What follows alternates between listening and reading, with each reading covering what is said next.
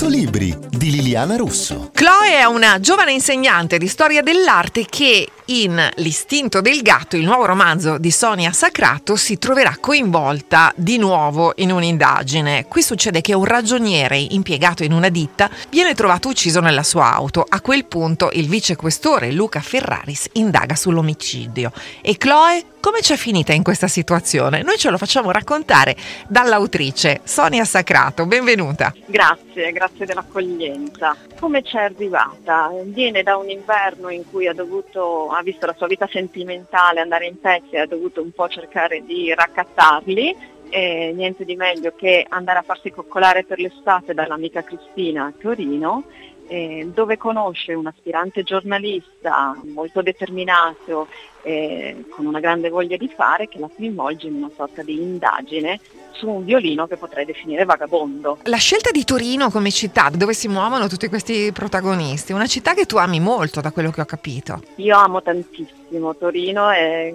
la mia città di adozione e tutti mi chiedono perché, perché io a 15 anni mi innamorai di un torinese. Ah, ecco, vedi che c'è sempre un motivo.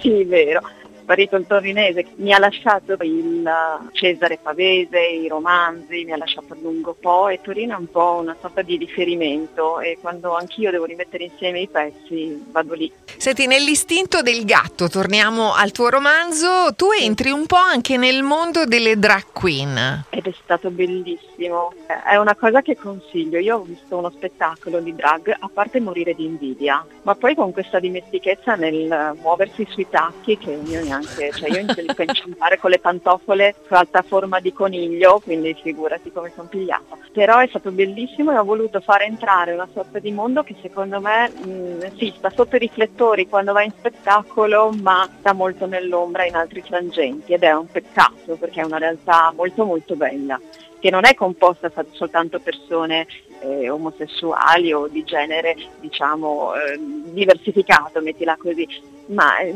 è proprio di persone che hanno voglia di divertirsi e di trasformarsi. Che tra l'altro sì. inserisce molto bene in questo romanzo, io eviterei di raccontare altro per non togliere, insomma. E poi c'è il gatto, che ha sempre un po' questo ruolo di mettere insieme i pezzi, di, di, di accomodare un po' le cose, con il suo modo di fare un po' sornione. Il modo di essere giudicante e nello stesso tempo protettivo, sì. Allora non vi perdete questa storia davvero piacevole e scorrevolissima, quindi grazie a Sonia Sacrato, l'istinto del gatto è pubblicato dalla Newton Compton. Io sono Liliana Russo e a tutti buona lettura.